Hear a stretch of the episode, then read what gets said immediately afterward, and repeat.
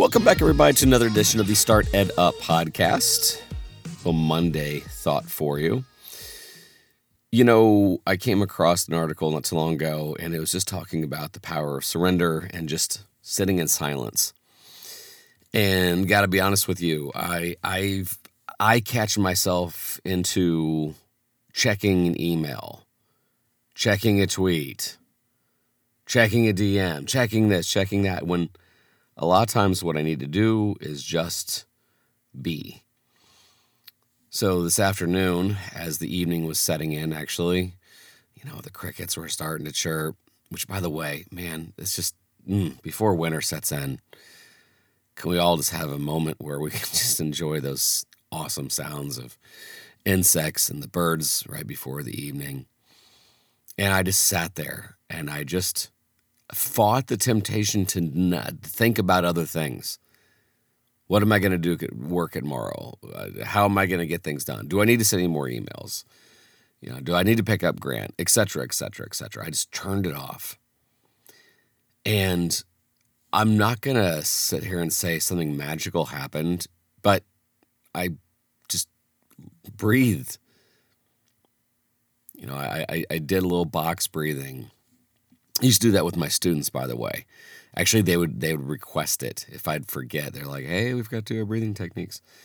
And the reason why I'm telling you all this is that I, I, I think that uh, the fact that I, I wanted to kind of unwind, plus I try to be in a state where I just am happy. And even if I am nervous about something or I'm, you know, anxious about what's going to come up on Monday, I just try to set aside 10 minutes and just be. Now, am I good at it? No, not really.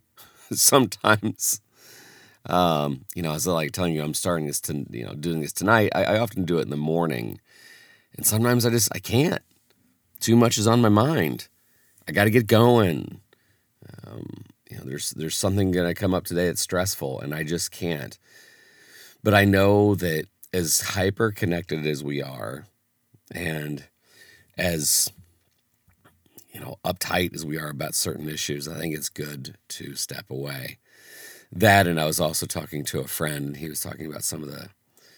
He had some snarky comments on on Twitter, and he realized that it wasn't real life. And and to prove that, one of the persons that was just being brutal to him, uh, he saw this person at a conference a couple weeks ago, and when their eyes met, it was like, oh, oh no, this is the person that I'm normally rude to online.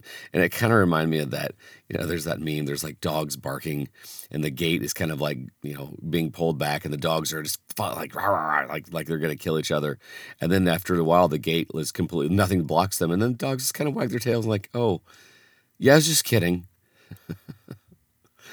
so uh, I had a friend experience that in real life. And, um, he's saying, you know, while Twitter people can be mean, it's not really them. It's not really real life. And seeing some of these people out in public, it's it's confirmed.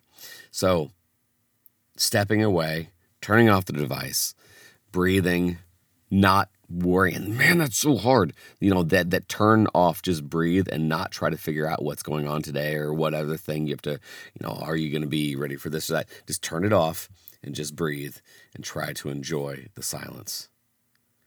I'm going to leave you some Depeche Mode. I'm joking. I don't think that's copyright. Anyway, that's all I have today. Hope you enjoy your Monday. Hope you get through the week. I've got some really nice Wednesday podcasts coming up soon.